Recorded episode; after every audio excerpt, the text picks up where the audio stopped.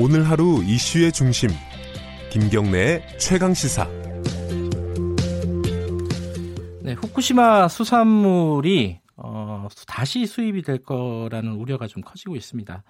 8년 전에 이제 원전 폭발 사고가 있었죠 후쿠시마에서 그때 어, 농수산물 수입이 금지가 됐고 2013년도에는 8개 현 후쿠시마 인근 8개 현의 수산물 수입을 전면 금지를 했습니다.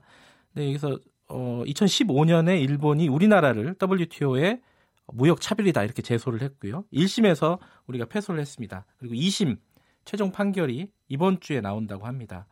근데 우리가 뭐 이길 확률이 그렇게 높지 않다는 전망도 있고요. 아, 환경운동연합의 안재훈 대한사회국장 연결해서 관련 얘기 좀 나눠보겠습니다. 안녕하세요. 예, 안녕하십니까. 예. 이게 일본에서 그 방사능 실태 조사한 결과가 나왔다면서요, 최근에?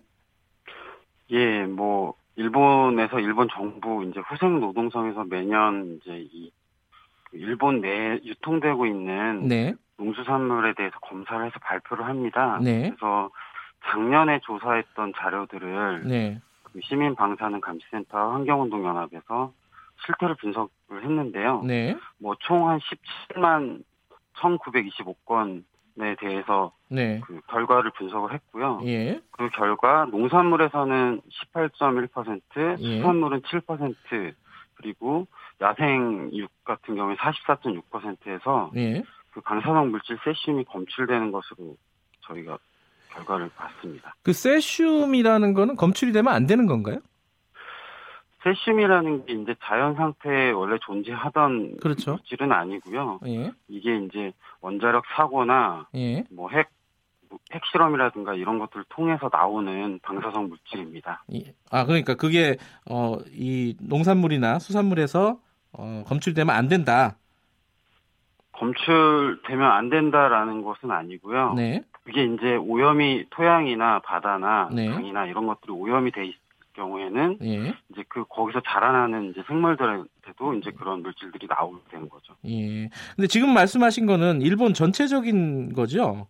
후쿠시마 예, 인근 일본- 예, 8개 현은 더 심각한 상황인가요? 어떻습니까?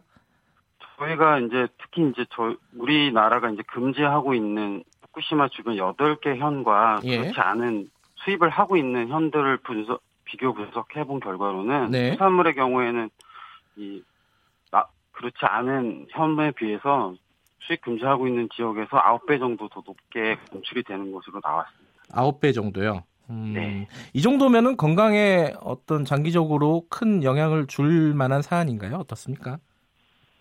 이, 뭐, 수산물에 이제 일부 만약에 세슘이 들어있다고 할 때, 이제 예. 이게 당장에 먹는다고 바로 뭐 암에 걸린다거나 이렇게 된다라고 보긴 힘들겠지만, 예. 이런 것으로 인해서 사실은 장기간에 노출될 경우에는 어떤 음. 건강상 문제가 생길 수도 있고, 이게 음, 이제 특정 뭐 한두 사람의 문제가 아니라 네. 수입이 되면은 전체 국민들이 사실 이걸 먹어야 되는 상황이 되기 때문에 네. 이게 좀 유의가 필요하다고 보여집니다. 예. 근데 한 가지 참, 어, 신문 기사를 봐도 납득이 잘 안 되는 부분이, 이 일본 수산물을, 어, 수입을 제한하는 나라들은 전, 전 세계에 꽤 많다고 들었어요. 쉬운 개가 넘는다고 들었는데, 왜 우리나라에만 일본이 이렇게 WTO에 제소를 하고 이런 액션을 취하는 겁니까? 이게 이제 전 세계적으로도 뭐 예. 우리뿐만 아니라 이제 51개국에서 일본산 이 예. 먹거리에 대한 그 제한들을 하고 규제를 하고 있는데요. 네. 이 2015년 당시 예. 이 주- 제소할 당시에 사실은 우리 정부가 여기에 대해서 잘 대응을 못했기 때문에 제소까지 가게 되었고 뭐 일본 정부는 한국의 이런 WTO 제소를 통해서 네. 다른 나라들의 규제까지도 이제 풀어 나가는 것을 목표로 하고 있는 것 같습니다. 그러니까 우리나라를 약간의 시범 케이스, 쉽- 쉽게 말하면 그렇죠. 예, 그렇게 보고 있다 일본은 그렇게 생각하시는 건데 아까 그 2015년도에 우리 정부가 대응을 잘 못했다고 말씀하셨는데 어떤 부분이 대응이 부족했다고 보시는 겁니까? 일단은 우리 정부가 사실은 2013년도에 한 조치는 되게 잘 했다고 봅니다. 네. 그 이후에 사실 일본이 여기에 대해서 크게 반발을 했었고 네, 이제 계속해서 WTO에 제소하겠다라는 입장들을 밝혀왔는데 네, 우리 정부가 이제 그 당시에도 민간 조사위원회라든가 이런 것들 꾸려서 식약처에서 네. 일본 현지에도 이제 두 차례 정도 조사를 나간 바가 있습니다. 네. 이게 이 WTO 제소하고 나서는 사실은 이게 흐지부지 끝나버리고 거기서 어떤 조사가 있었는지도 제대로 발표하지 않고 음흠. 이 WTO 제소 이후에는 사실은 이렇다 할 만한 좀 공식적인 대응이나 이런 것들이 잘 보이지 않았습니다. 아, 그래요. 아, 그럼 2015년도에 대응을 잘 못한 것이 우리가 패소하게 된 어떤 결정적인 이유였다 이렇게 보시는 건가요? 그렇죠. 일본 음. 같은 경우에는 어쨌든 일본산이 다른 나라 그 식품에 비해서 네. 이 방사능에 오염되지 않았다. 그만큼 더 안전하다 이런 주장들을 계속 펼쳐왔는데 네.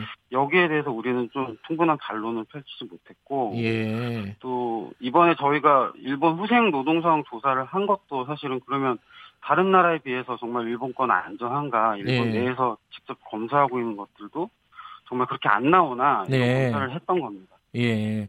그 이번 주에 그 최종 판결이 나온다고 하는데요. WTO에서. 그러면 지금으로서는 뭐 방법이 별로 없는 거네요. 시간상으로 보면은.